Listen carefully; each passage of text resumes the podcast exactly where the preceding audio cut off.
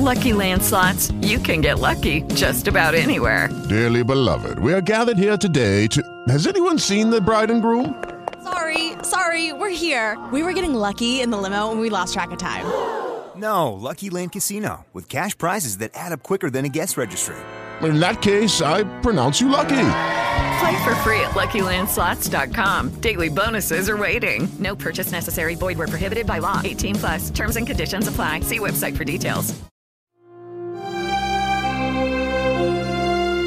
In today's world, people feel lost in a sea of ideas. Which ones should we accept? Stay tuned because you're listening to Veracity Hill, striving for truth on faith, politics, and society.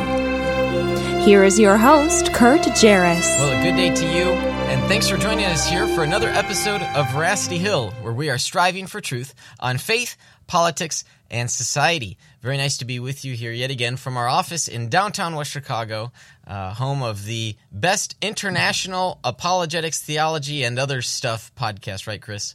right, indeed. Happens to be the only home, so far as we know, to any apologetics podcast. Maybe even only any podcast, for that matter. West Chicago, you mean. In West Chicago. Yes. Yes, that's right. Uh, at any rate, we've got a, a very intriguing episode uh, for you today where we are thinking about a. Uh, uh, uh, what for some people is a controversial perhaps very controversial topic.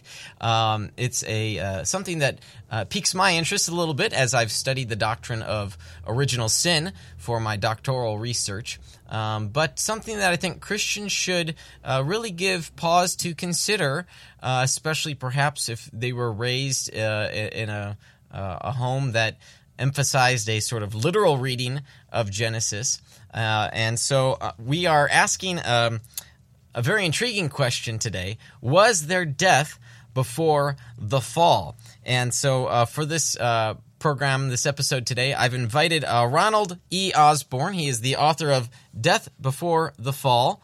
And it was put out by University Press uh, about five years or so ago, and it continues to be a, um, a talked about book uh, in some circles. And so uh, Ron is the executive director of the uh, John Henry uh, Weidner Foundation for Altruism. Ron, did I say that correctly? Yeah, absolutely. Okay, and you're also the associate professor of ethics and philosophy at La Sierra University. Uh, so you. Um, perhaps like myself, wear multiple hats. And before we jump into the conversation, I, I take it the full professor is, is sort of a traditional position, but tell me about the Foundation for Altruism that you are overseeing. Yeah, sure. I'd be delighted to. So um, the foundation was actually started in 1994 by John Weidner and his wife Naomi Weidner. John Weidner was a um, a rescuer during World War II. He is the founder and he was the founder and leader of what came to be known as the Dutch Paris Escape Line, which was a kind of underground network that uh, saved the lives of uh, perhaps as many as 3,000 Jews, downed Allied air pilots, and others who were fleeing Nazi occupied Europe. Mm. So the foundation that I'm a part of is basically dedicated to preserving that history and, uh, and encouraging um, action that's in the spirit of John Weidner. Mm. So uh, something I've been very um, excited to be a part of for the last few years now. And um, sort of uh, uh, having associations with and, and thinking about, um, say, suffering, instances of suffering, um, was also a, a part of um, your journey as you uh, thought through the issues about uh, the fall, death and fall, and the fall. Um, and uh, so, t- tell us um, before we even jump into the, the, book, you do talk about your upbringing. Tell tell me a little bit about uh, yourself, uh, your backgrounds, and what really got you interested into thinking more about death before the fall. Sure. Well, I was actually born and raised in the Seventh Day Adventist tradition, um, which I'm still very much a part of, and.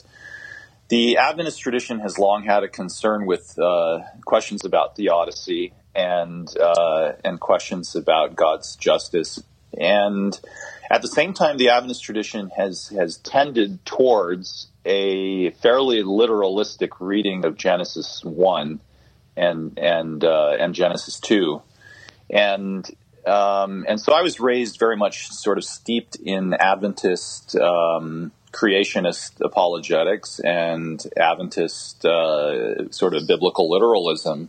But later on in life, those were uh, hermeneutics that I began to question more, particularly in the light of uh, problems of suffering. So, yeah, that, that's a little bit about my background. I was raised actually inter- internationally. My parents were missionaries, so I grew up in different parts of um, the world. Of, of, the world of Asia and Africa, Thailand, Taiwan, and uh, Zimbabwe. Zimbabwe was kind of where I spent the bulk of my childhood, and I actually begin the book Death Before the Fall by sharing a, a story from my childhood growing up in Zimbabwe, mm. encountering encountering uh, death in nature in a kind of vivid way for the first time. Mm. Yes, very nice. One of the things that I um, enjoyed. Um, I, I try my best, as I do with most of my uh, interviewees, is to read the introduction to their book, uh, see where they're coming from, and to get a, a short view of sort of what's what's to come.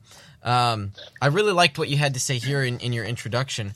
Um, you said readers should be fairly warned from the outset that I offer few confident answers to the problem of animal suffering in the manner of some Christian apologists. Uh, you continue on a, a, bit further on. The ideas presented in these pages are offered in open ended exploratory form based on the belief that partial answers do exist.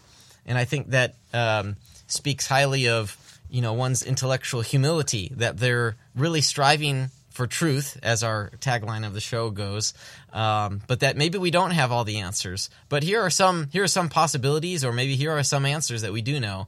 And so I really appreciate your um, your approach to the topic at hand, uh, because you have this sort of willingness to say, you know, hey, let's see where this takes us. Now, uh, yeah, thank you for thank you for saying that. You know, I have to I have to confess that some readers have uh, have actually come away from the book thinking that my intentions are more polemical or something mm. because I do have some fairly critical things to say in the book about um, about certain positions that I no longer hold. Mm. And but I, I, really have tried my best throughout the book to um, to to remain open as much as I can and to emphasize that we're all there. There are enough problems to go around for all of us. So yeah, you know, yeah. Um, so. I, I call theology a pick your poison field. Uh, you know, I study theolo- yeah. theology formally, and it's there's no perfect position, um, and I don't just say that because you know, uh, you know some people might say that sort of uh, in an abstract way, but but really there are challenges and difficulties to any position one might take, and just a matter of which mess do you want to deal with. so uh, in your yeah, first, no, absolutely. In your first chapter, you um, talk about um, the creation, and, and, really, sort of in the first section of your book, you deal with the you know traditional literistic um, or literal reading of the creation account and the account of the fall. So I sort of want to just um, uh, throw it uh, out to you here uh, to explain what is sort of the literal approach and maybe what are some of the shortcomings that you find to that position? Sure. Well, maybe I should um, back up a little bit and first just share with you a little bit more about the genesis of this book. Um, you know, this book was written around, most of the chapters in this book were written around 2010, 2011, in the midst of very heated conversations within my own confessional faith community around the question of creation and mostly at the time, I'm not a scientist by training nor a theologian by training. I'm actually a political scientist by background.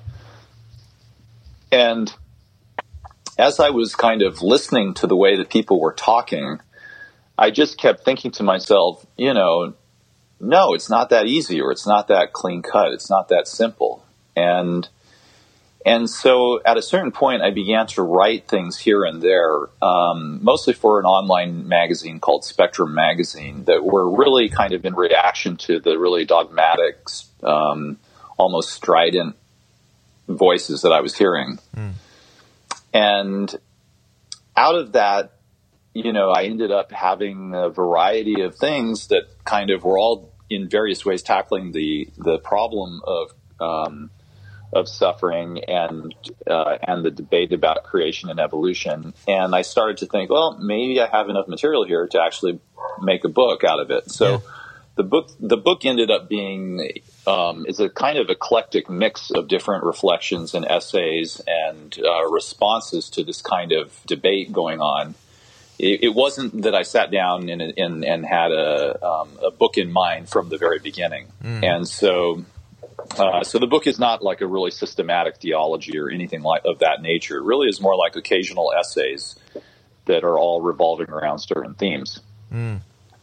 And uh, basically, a real turning point for me in my own thinking about creation and evolution uh, was a thought that that I don't know why it had never occurred to me previously in my life, but it was a thought that when it when it finally struck me, it made me realize that um, that what I had grown up to believe was a tidy solution to the suffering problem with animals was actually not a solution. And and once I saw that, it kind of opened the door for me to start thinking in new ways. And so, um, so, but that's kind of jumping ahead to the to the second half of the book. The first half of the book that you asked me about had to do with, you know, what are some of the critiques of um, of the traditional way of reading the story, and and what is that traditional way? And well, for one thing, I don't think it is a traditional way, except with a very short view of history, because you know this kind of the the literalism that we now associate with contemporary creationism is not really historically grounded, and that's something I point out in the first half of the book. You know, if you go way back to the church fathers and and fairly early Christian thinkers, there were lots of people who were reading the book of Genesis um, in ways that that don't sound at all like modern day um, creationism or or fundamentalism. And you know, so so they had a variety of ways of doing this. And now one of the interesting things, or almost um, almost ironic things, is that when you look at like uh, someone like Saint Augustine, he he has a book that's uh, the title of the book is the literal meaning of Genesis. Yes.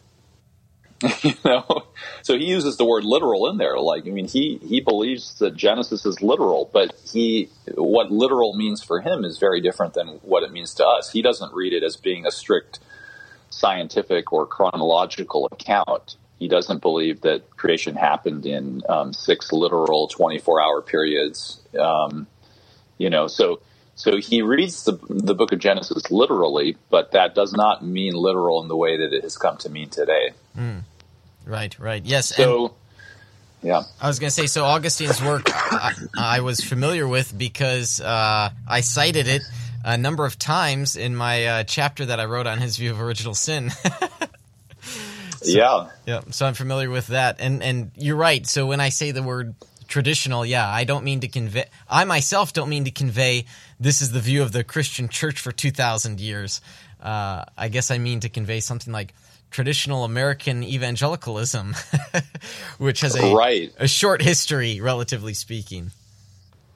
Yeah, and so that's that's part of the the answer to your question, which is you know for me one of the things that was important for me to um, look at was what what did earlier Christians think about these problems, not just evangelical American Christians, and uh, and then trying to uh, you know reconnect with that long, deep history of Christian thought that goes way back two thousand years, and not only Christian thought, by the way, also I think Jewish thought is significant uh, in how you know when we wrestle with these questions. Sure. And Yeah. so, um, so that, that's part of what's going on in the first half of the book is looking at uh, looking at these, trying to look at these questions with a long from the long view of history, not just our more shortened kind of time frame of the past, you know, 100 years or something. Yeah. Um, additionally, yeah, I was gonna say, so um, what is it for, for many people that do ha- take a um, a literal approach?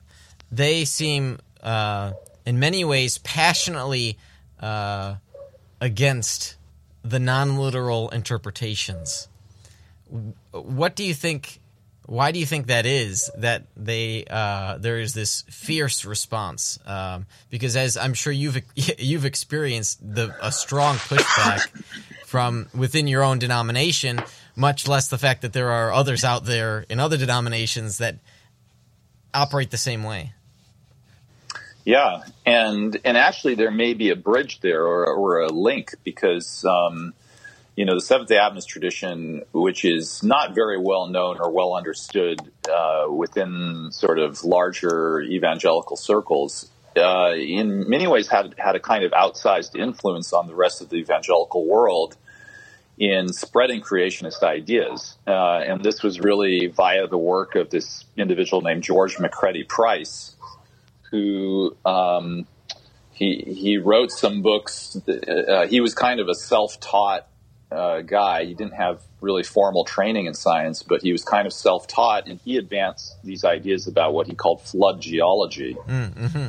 And uh, and had a big influence on you know people around the 1920s and thereabouts, um, including. Uh, William Jennings Bryan in the infamous uh, Scopes so-called monkey trial of 1925. Right, right. Um, you know, uh, Bryan basically picked up on some of George McCready Price's writings and even quoted from them in the trial. Um, and but then in 1961, these um, these two non-Adventists, John Whitcomb and Henry Morris, wrote a book, 1961, called "The Genesis Flood," um, which really catapulted creationist ideas into the minds of millions of, of evangelicals in America and led to you know the rise of organizations like Answers in Genesis and um, the Institute for Creation Research. Well, the interesting thing is that Whitcomb and Morris both actually were inspired directly by reading George McCready Price. Mm. And so there is this kind of interesting itinerary where um, Seventh day Adventists uh, basically made these arguments for literal creation that got picked up on by other evangelicals and then entered the, the mainstream. Huh. If you go further, you know, if you go back though to, to the early period of um, of biblical inerrancy and and biblical fundamentalism, uh, the interesting thing is that a lot of those thinkers actually were not um, very worried about embracing evolutionary ideas. So, for example, Princeton theologian B.B. Warfield, mm-hmm. um, he basically said that there was nothing in Genesis that opposed evolution. Um, another was uh, George Wright, who was one of the writers of the the original commentaries called the Fundamentals. Um, you know, which kind of marked the, the the the fundamental the rise of the fundamentalist movement. And George Wright actually endorsed the day age theory of creation. So mm. each day in Genesis represented a long period of time. Yeah. So that was kind of like early, early um, thinking among among fund, in fundamentalist circles was actually not even particularly worried about this question. Mm. But then over time, it became a bigger deal. Um, I don't know. You'd probably have to go to somebody else to really better understand this whole history and why evangelicalism took that kind of turn. Um, maybe someone like Ron Numbers, his book "The Creationist" is kind of a standard history for for creationist movement. Sure, sure. Um, well, I, I, feel like I've still gotten a good uh, a good starter here with with that history. Um, yeah, I mean, I could I could certainly talk to you about why Adventism in particular was very concerned about about literal creationism. Part of it had to do with Adventist apologetics for the um, the importance of the seventh day Sabbath as the day of the correct day of worship. Huh. You know, as you may as you may know, Adventists worship on Saturday rather than Sunday. Right. And there was a concern that if you didn't have a literal creation week, then there w- it would somehow undermine the significance of having a literal uh, a literal Sabbath day on which to to worship. Right, uh, right, yeah. Somehow being the the critical word there. yeah, and I use the words that word somehow because, of course, in Judaism, it's never been a problem. Right. You know, there have been non-literal readings of, of Genesis one in Judaism for thousands of years now, and uh, and obviously it has never prevented uh, the Jewish tradition from worshiping on on the Sabbath. So you know, I'm not sure why the theology of Sabbath keeping should be directly tied to uh, to a literal creation week. But anyways, those are kind of peculiar, unique concerns of, of the Adventist tradition. Um, and so you know through this kind of kind of uh, winding path it's become a large concern among lots of Christians, like you say. Yeah, yeah. Now, for you, when you were along your personal journey, um, being raised in this tradition, what sort of clued you in? Like, hey, maybe my, maybe the way I was taught was mistaken. Uh, what were some of the arguments, perhaps information or arguments? Uh, that you were thinking about, and maybe even now, what are some things? What are some arguments you look to?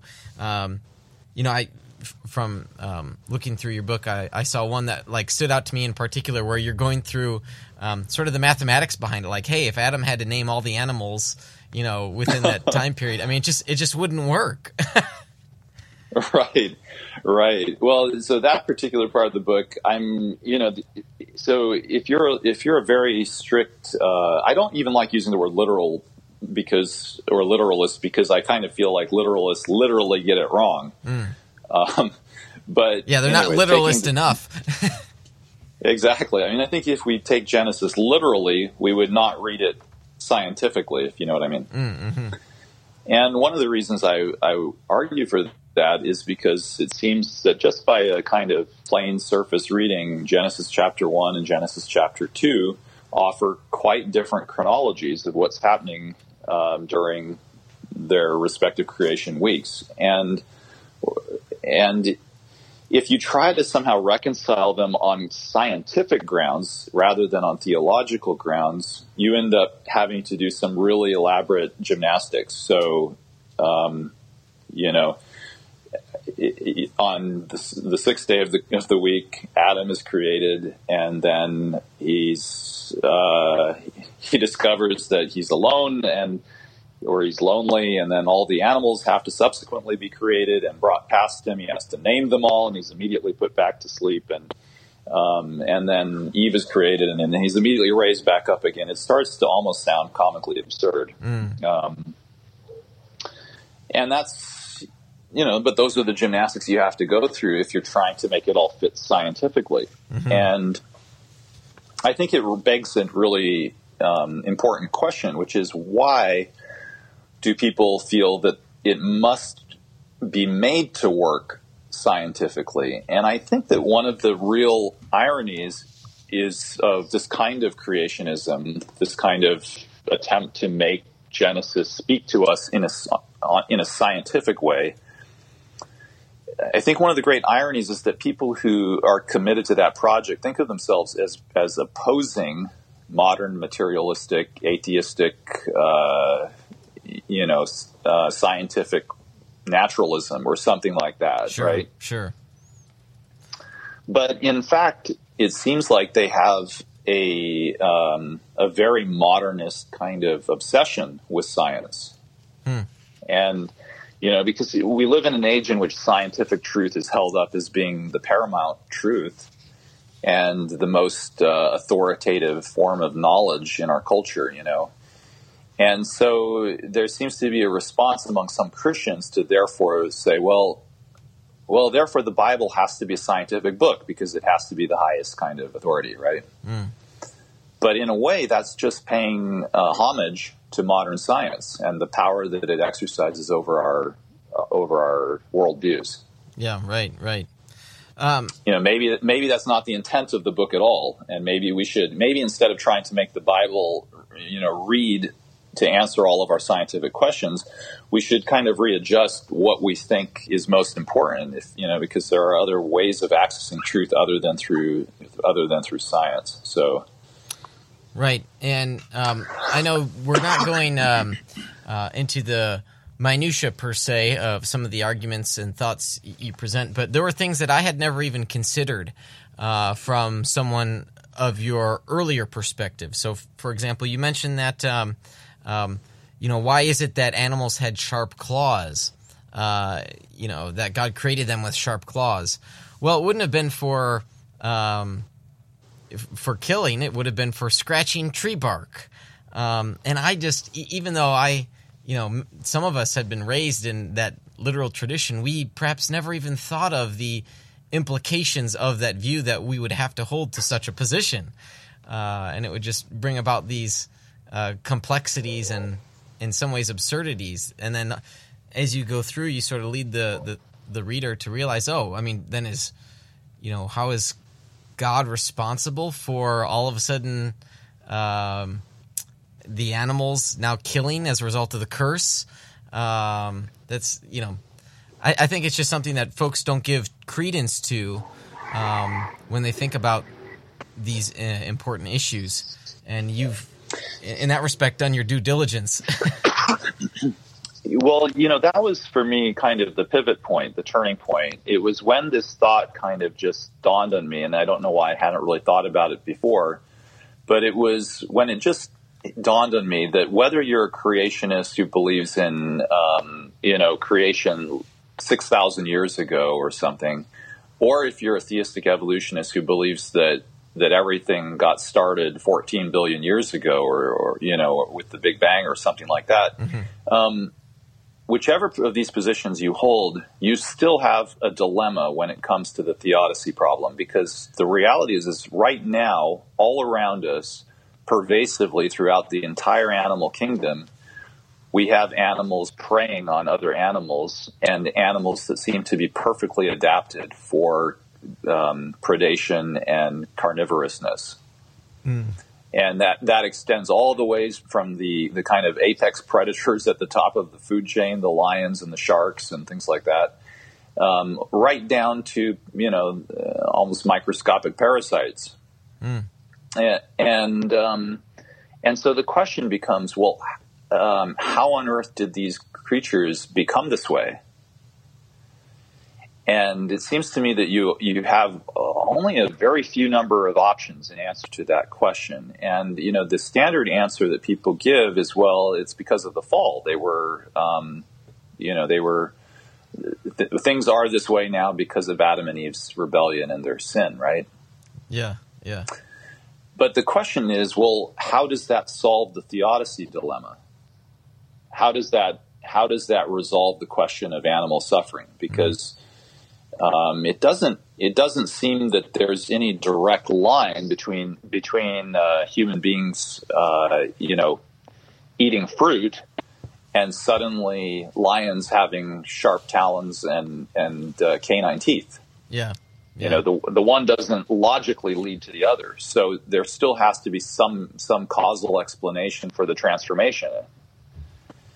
And so, what is it that causes the transformation? And so, at that point, you're left with, it seems to me, basically three choices. Either you can say that um, that God supernaturally transformed these animals, or you can say that uh, that they were transformed supernaturally by, but but by a demonic power. You know, the devil did it. Okay. Yep. Or you can say, well, they were transformed naturalistically. They evolved somehow. Yeah. And and there there are dilemmas which with each of those three answers. If you say that the devil did it and that all of the animal world is basically supernaturally, uh, miraculously, almost transformed, then you're basically um, ceding a huge amount of God's creation to the devil, and it almost you know swerves into a kind of Gnostic theology where the material world around us is evil instead of God's good creation. Mm you're basically giving giving satanic power a, a, lot of sway over the creation in a way that the Genesis narratives never really really uh, suggest very strongly. Mm. Let you me, um, if I if I may, let me play devil's advocate here. So, um, mm-hmm. isn't uh, the devil referred to as the the prince of this world? Um, so maybe he has some authority. Oh yeah, un- undoubtedly. But I think the question remains with regard to creation. Mm. Um, do we find evidence of that in Scripture that of a supernatural transformation of the animal kingdom that that makes creatures uh, that were formerly, you know, docile and peaceful peaceful animals into suddenly, you know, carnivorous creatures? I I just don't know what text, text exactly you would point to. Mm. If anything, I would say that the biblical evidence kind of strongly supports the opposite view. Um, you know, one of the things that I I think uh, Christians forget is that there's not just one creation account in the Bible. There's actually multiple creation narratives in different parts of Scripture. So, you know, Psalm 104 is a creation narrative, and it includes descriptions of lions, uh, not just lions, but but lions on the hunt. Mm.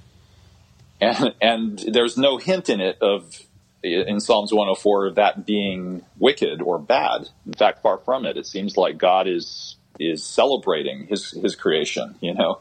Yeah. Um, another would be the final chapters of the book of Job. Hmm. Yeah. Where God, you know, when God speaks from out of the whirlwind and says to Job, "Where were you when I laid the foundations of the earth?" You know, um, that's a creation narrative that uh, that then unfolds, and he basically talks about his creation, and um, and it doesn't sound like it's particularly um, you know, domesticated creation. It's it's ferocious. It's wild. He talks about creating these great sea monsters, the Leviathan and the Behemoth. You know.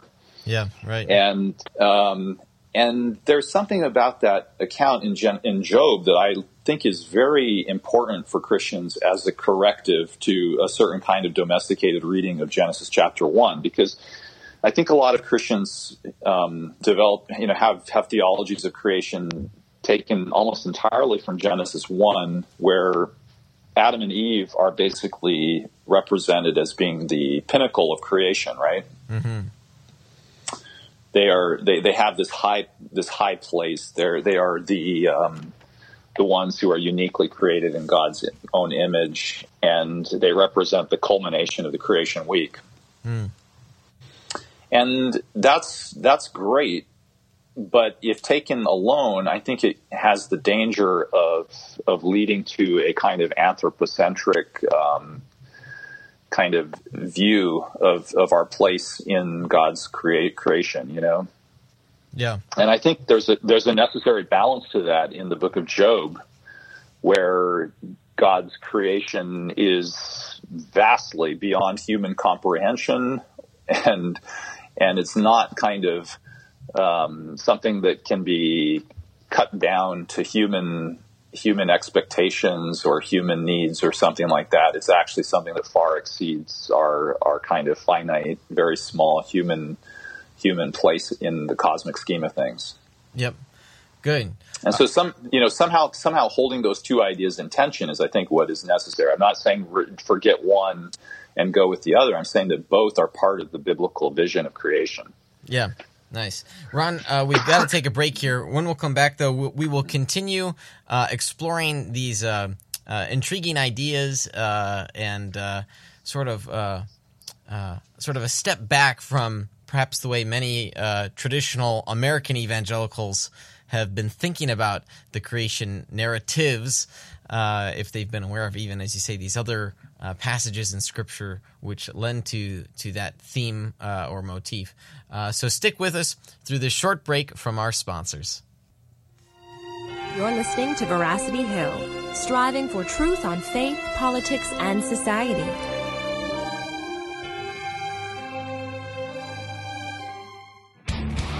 Evangelical Christians are talking about hell.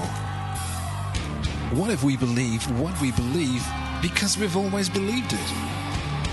What if the gospel is really a matter of life and death? We want you to open your mind, open your Bible, and rethink hell. At rethinkinghell.com, evangelicals look at what the Bible says about hell, putting conventional and controversial views to the test. Let's say there's this Christian apologist. You love their message, but have trouble finding their videos, their articles, or social media posts. How do you stay connected to them? We're on it. Defenders Media uses the tools of the digital age to create content for your favorite apologists. We give them more screen time, more digital soapboxes, and more presence to deliver more of the content that you love. That's what we do. I know that social media is important to those of you who follow my work. Many respond to my videos and posts on Facebook and Twitter, but it becomes impossible after a while to keep up with it all and to continue with research. That's why I'm thrilled that we have found a solution Defenders Media. Whether it's a website, whether it's printed material, whether it's a question on graphics, I cannot do what I do and reach my audience without the help of Defenders Media. They have been integral in helping me to reach my audience. Defenders Media ensures consistent content reaches your hand from today's leading apologists and apologetic ministries, like Mike Licona, Apologetics 315, the Veracity Hill podcast with Kurt Jaros, and more. To learn more, text the word defenders to 555 888 and we'll send you a free PDF of the top five ways to share the gospel online.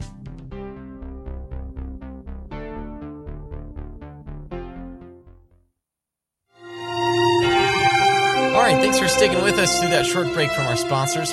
If you'd like to learn how you can become a sponsor, you can go to our website, click on the sponsor button there, and there are different options. Uh, we'd love to get your support for our program to help keep us going and growing, a number of different sponsorship levels. Or if you just want to become one of our patrons, you can donate, whether it be $5, 10 or $20 a month. We'd love to get your support of our program. And if you're a fan of the show, please be sure to give us a review on iTunes, the Google Play Store, or really on Facebook, where we've had most of our things. And don't forget to subscribe to our YouTube channel, uh, where we have been actively working on uploading all of our uh, programs, and we uh, uh love uh, coming uh, soon to be streaming to you. Uh, all right, well, on today's program, we are joined by Ron Osborn. He is the author of Death Before the Fall, uh, which has been uh, a controversial book in its own right for some people, for others, perhaps not as controversial. A number of uh, Old Testament figures I see that have uh, endorsed your work here, Ron and spoken uh, highly of it, and that um, must be a high honor, especially as you mentioned you're not um, you're not an Old Testament scholar uh, by training, a theologian in any respect, but these are uh, things that you've been thinking about for uh, many years, and uh, through the process uh, in your own denomination, gave rise to some writings which ultimately came to form into this book. Um, now, in the first half of the program, we uh, sort of got introduced to uh, some of these ideas uh, about uh, difficulties with the uh, more literal uh, approach, and Ron noted that um, um, perhaps they aren't really literalistic because they don't go far enough in their readings. Um, but where we left off, Ron, we were talking about um, sort of the some of the different approaches one might have to take to understanding the fall um, and what resulted in uh, animals becoming carnivorous. Um, and you then also mentioned here something uh, I, I, took down in my notes about how humans might be we might be viewing things very anthropocentric. Um, and so let, let, me ask you this: so, on your view, would you say that? Um, you know, at least the way I was raised, you know, humans are the the sort of capstone of creation, uh, and so on your view, do you think that humans could continue to evolve into, and this is a, I guess, more a scientific question for you, and I'm not sure if you have a view, so that's why I'm, I'm curious.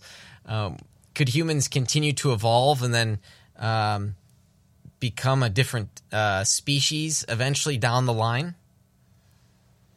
Oh, I I have not really thought much about that question, but I but I, I don't I don't really I, I don't really see us evolving any anytime soon into some some new kind of creature or being. And I'm also, by the way, very very. I think I think uh, Christians should be very skeptical about some of these projects by some people who, you know, um, you've probably heard the terms transhumanism yep, or, yep.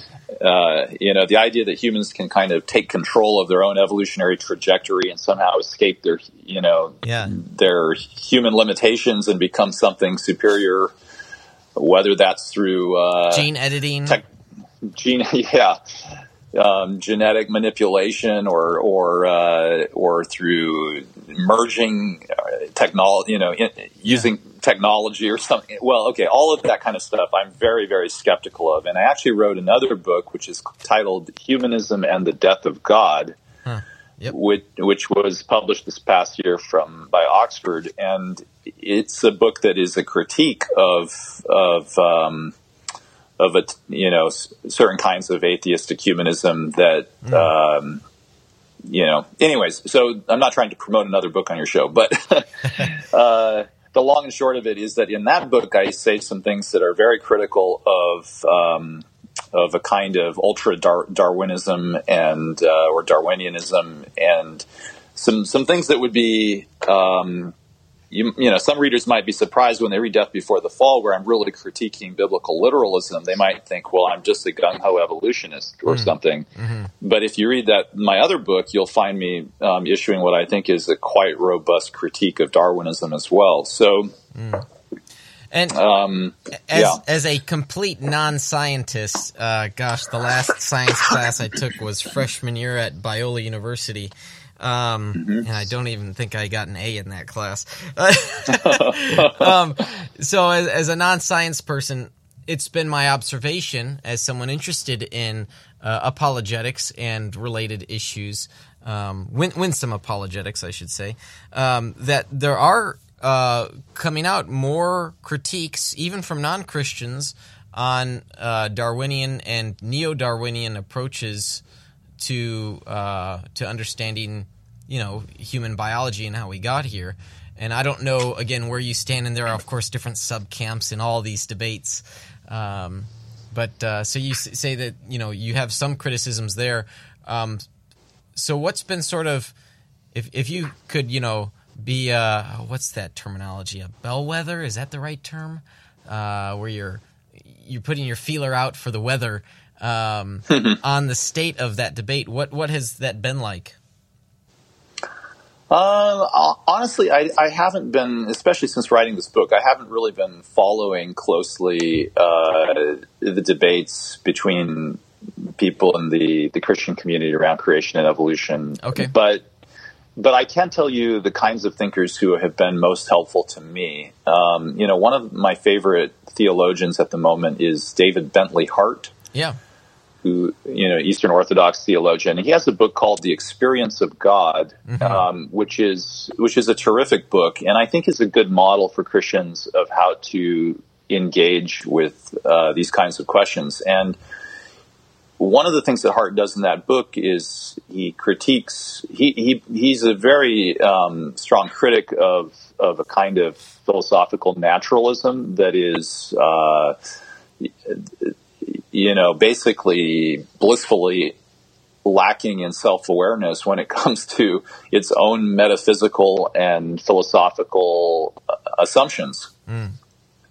And he he does a great job critiquing, uh, you know, naturalism as being logically incoherent, really. But at the same time, in that book, he has um, some passages where he is very very um, critical as well of a certain kind of creationism or even like the intelligent design movement.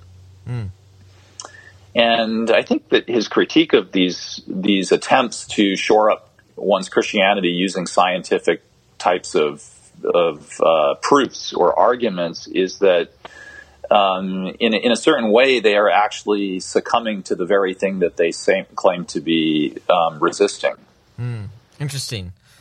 Now, lest You we- know, so mhm. I was going to say, lest we go too far into his thought, um, I I wanted that seems like a good segue to ask you about the fourth chapter in your book here, titled "Progressive versus Degenerate uh, Degenerating Science."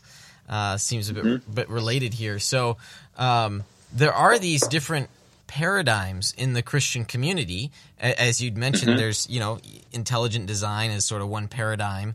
Um, you've got your literal, if we can call it that, literal paradigm, uh, which carries with it, you know, flood geology, this own terminology of a different way of viewing uh, a subfield of, you know, within science. Um, and then you've got sort of theistic evolution uh, there. That those are sort of the three main camps. I don't know if there are any uh, other ones out there. Um, so, in, in your view, though, what um, what makes a, an approach, you know, sort of progress or progressive versus approaches to science which sort of take us back? Well, you know, I accept scientific methodologies um, on their own, on really their own terms. I think that Christians should not be afraid of science. I think that Christians should embrace what scientists have to tell us, uh, including about questions of origins. I I think that we should not be uh, afraid of of uh, deep, the idea of deep time. You know that that the the universe is billions of years old. I Um, all of that I accept. I also accept the idea of common ancestry. So none of this is problematic to me. I think where science gets it wrong is when it kind of evolves from being a methodological tool into being a metaphysical prejudice. Mm, mm.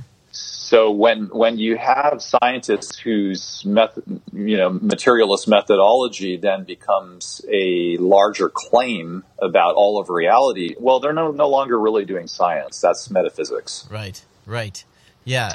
And, and that's that is. Hmm? I was going to say I certainly agree with that. Uh, in my uh, studies of New Testament uh, scholarship, you see folks that think, well, historians can't uh, get into miracles you know? And so mm-hmm. that at that point you know are they really doing history anymore?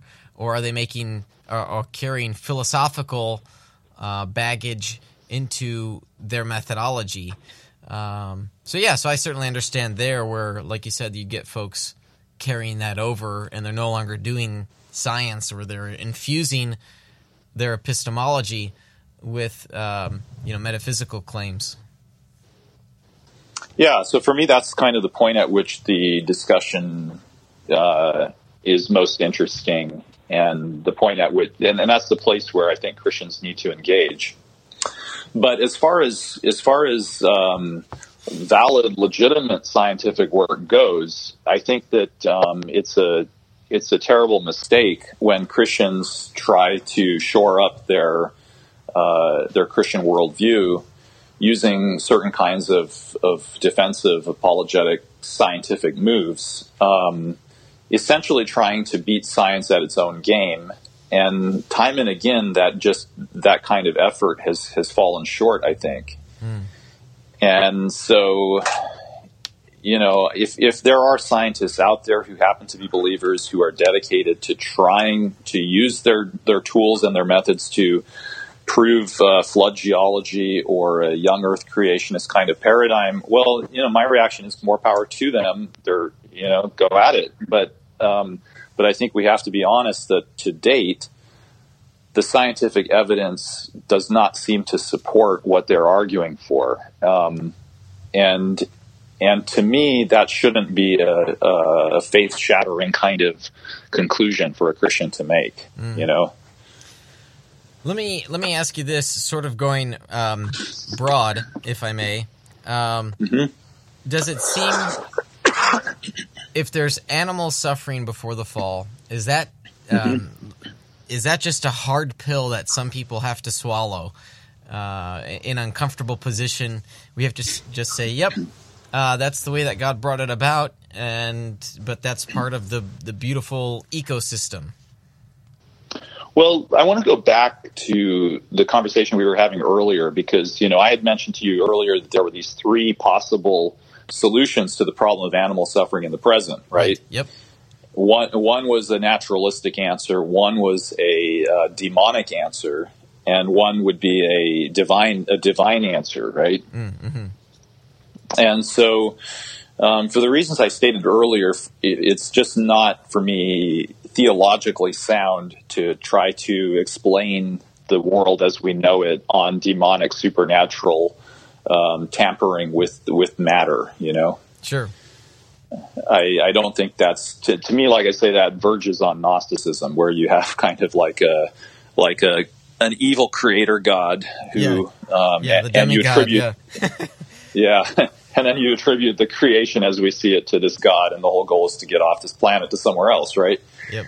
Um, so for me, that's just it's it's not only sort of it doesn't only beg credulity for any for any kind of serious thoughtful person in the world today. I think it also is theologically unsound. And so the alternative, um, the the other alternative would be the the naturalistic one, where you say, well, everything evolved just in a natural in a you know somewhat natural way, even maybe through a process of evolution and so you ended up with uh, lions developing predatory instincts and having predatory tools. And the same for sharks, I guess. Same for crocodiles, and and yeah. on and on. Or, right? or, or even, I mean, while we think of the, you know, the big dangerous animals, uh, even insects that eat other insects. I mean, you are talking about yeah God's creatures eating God's other creatures. yeah. So that's you know that's another that's another path, and I think that one of the um, one of the quandaries there for creationists is that creationists have oftentimes made a big deal about saying that there's not enough time for evolution to have happened, and yet suddenly we're being told that we need to embrace an almost like hyper accelerated evolution that almost immediately results in all these creatures becoming predators you know in this kind of way. Mm. not only not only predatory in their instincts but perfectly adapted to predation in in their anatomy in their physiology and everything. You know what i mean? Yeah right. So the tigers go from having uh, flattened teeth to sharpened teeth. Right and this happens, you know, I mean, as far as the biblical record is concerned, it's it, it would have to be instantaneous because we have predatory animals being described very early on in the book. You know. Yeah. Yeah. So, uh, so how and, and it's of course it, it really starts to stretch things when for for the the strictest of young Earth creationists, the kinds of uh, people who subscribe to you know, Ussher's chronology, where you would have essentially uh, the world is only approximately six thousand years old. I mean, that's that's especially problematic if you have that kind of a time frame, right? Mm. Yeah. Um, but in any case, you know, this is still giving a tremendous amount of power to the the, the natural world, which I guess in itself isn't isn't a, a terrible problem, but um, but whether you take this naturalistic approach where you say, well, the creation became adapted this way somehow, or if you take the even stronger view, the other, the final alternative, which is to say, well, God supernaturally transformed the creation. And some people use the language of curse, referring to the language in Genesis where it talks about God cursing the ground. Mm-hmm. You know, for some Christians, they actually go far beyond what the text says and they say, well, God cursed all the animals. Now, the, the, Bible doesn't actually say that, right? It says that yeah. he cursed the ground. Yeah. It doesn't talk about him cursing animals, but some Christians infer that and say, well, the, the creation in its entirety must have been cursed by God and then therefore supernaturally transformed. Mm. Well, whichever of those two approaches you take, the naturalistic one or the, the, the kind of supernatural intervention, it seems to me that that both of those paths don't actually solve the problem of animal suffering at all. In fact, they actually greatly amp- amplify it. They make the problem worse. Mm. And the reason they make the problem worse is because they basically pin the problem of animal suffering directly on God. Mm. You know, Adam and Eve sin, and therefore God punishes animals. Well, how does that? How does that you know, um, how does that address our concerns about divine justice in any way? And the analogy I give in the book would be like, imagine if you had some kids and you told your kids, hey, don't play with the stove, it can burn you. And the kids go ahead and play with the stove, and you say, right, you need to learn a lesson. You need to know that stoves are hot. So watch this. I'm going to put the family cat on the stove. Right. Yeah, yeah. yeah. What does the animal have to do with the human's actions? Exactly. Yeah. The animal is now, I mean, your child is going to learn something for sure. They're going to learn that the stove is hot, but they're also going to lear- learn that you're a monster. you know? So, so the, the problem remains the, the theodicy problem is persists for everyone. There right. simply is no, there's no solution to the theodicy problem that really is com- going to be completely clear and satisfactory, whether you're an ev- a theistic evolutionist or a 6,000 year old Earth creationist. Right, I got you. So for for yeah. people, if they, they feel like um, animal suffering before the fall is unjust, you would say, well, wait a second. It's un- It seems to be unjust uh, no matter which way you take it. There's no person that's on moral high ground here in terms of the theological, uh, you know, take on it. Yeah, that's that's exactly right. I mean, there is no the theodicy problem is just not solved in any way, shape, or form, as far as I can tell, by literalism. Yeah, Huh, it's and and and in certain ways, I would argue it's actually amplified because if you're a theistic evolutionist, you might have a view that says, in some sense, one of the one of the things that God creates when God creates is freedom, or s- s- you know, a, a, a, a kind of world in which God is not fully in control of everything. Because in order for things to be free, God has to allow for them to have um, sort of a sufficient sense capacity. of freedom. Right, right.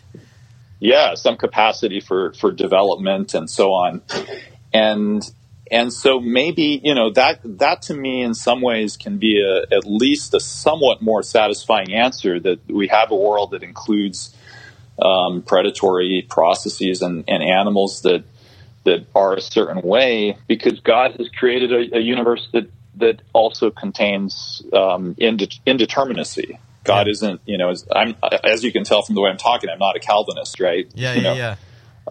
Um, but Neither the am I, by God the way. So it's. I agree with okay, you. we're, then, then, then maybe we're, you know, so so in other words, if you're if you're not a Calvinist, um, you can you can envision a, a creation that is actually a kind of unfolding process in which God leaves open, in some sense, uh, uh, you know, possibilities for the created order without being directly responsible for everything that happens. You know. Yep, yep. And, and I don't know, I'm not saying that this is a tidy or neat solution to the problem, but for me, it's a little bit better solution than any of the other three that I named to you that God is supernaturally cursing and transforming the creation, in which case God is directly responsible, you know Yeah. Or or even the other two which are more passive like well god just kind of um, walks away from it and lets the devil take over or something like that Sure, sure. Yeah. Good. Uh, Ron, this has been uh, an engaging discussion. Um, we're already coming up short on our time here. I feel like I could keep going for another hour with you. Um, but it's it's been a lot it's been a lot of fun for me. Um, before we let you go, let me ask you this. So two things. Um, one, you would have not have killed any animals uh, before the fall if you were there, uh, because you are a vegetarian. Uh, so i'm i'm just I, Kurt, i'm just a vegetarian because i find it easier sneaking up on vegetables okay Yes, right. Well, I guess that would be easier. but but let me. I'm I'm really curious about this. So you participated uh, in an ultimate frisbee tournament in North Korea, like North Korea, not South Korea. In North Korea. Um, tell me about that. I mean, there aren't. I think you're probably the only guest. I've been doing this program for over three years. You're probably the only guest I've had, uh, and possibly the only American I know that has set foot on North Korean soil. yeah that was uh, back in 2012 it was a good time spent about a week there with uh, with a group of about 20 guys and uh, we we went over to do a kind of goodwill uh, sports diplomacy thing and Yeah. yeah, played fris- ultimate frisbee for about a week with uh, North Koreans and taught school kids how to play frisbee and it was really interesting because uh, we discovered that pretty much no one in North Korea has ever even seen a frisbee. Oh my Um, gosh! It was, yeah. Oh wow! They haven't So even an seen a frisbee. that's that's what we were told by our guides, and uh, and everywhere we went, you know, we would take the frisbee with us. We would find ourselves in, you know, um, in the the main square there in Pyongyang, where they have the military parades. You know, where the missile, uh, the big missile trucks come come rolling through and all. We would be out there playing frisbee in the right in that square.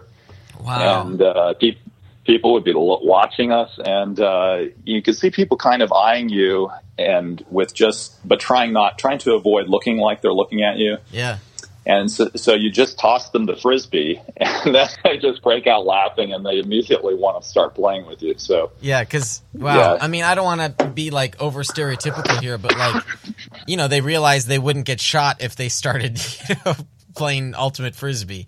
Uh, You know, the, the thing about North Korea that I found really interesting and striking was, um, you know, there there are such stereotyped images of North Korea in the American media, but when you go over there, you realize that people are people, and uh, that's not an apology in any way, shape, or form for the brutal North Korean military regime Sure. dictatorship, you know. Right, right. But uh, but still, I think it's good for Americans to understand and, and realize that uh, that in North Korea, even there are there are people who love their kids and have families, and you know, Yep. and who who appreciate a good joke and will smile if you smile at them, and you know, so.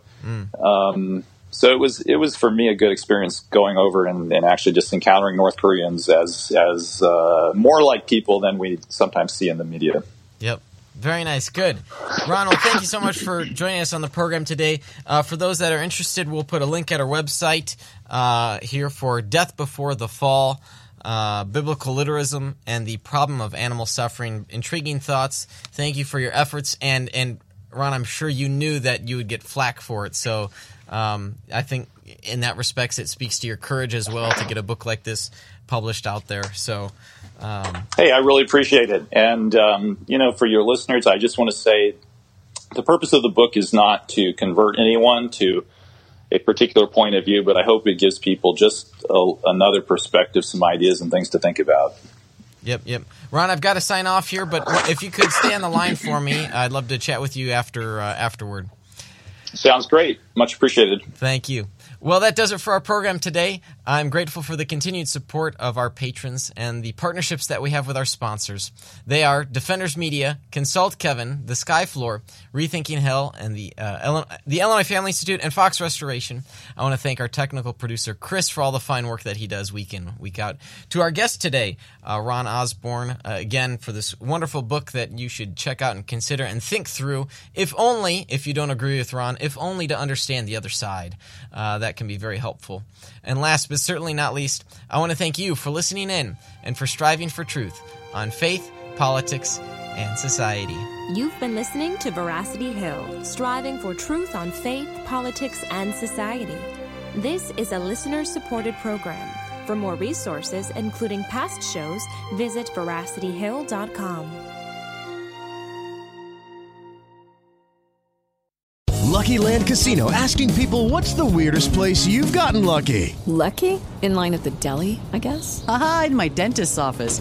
More than once, actually. Do I have to say? Yes, you do. In the car before my kids' PTA meeting. Really? Yes. Excuse me, what's the weirdest place you've gotten lucky? I never win and tell. Well, there you have it. You can get lucky anywhere playing at LuckyLandSlots.com. Play for free right now. Are you feeling lucky? No purchase necessary. Void where prohibited by law. 18 plus. Terms and conditions apply. See website for details.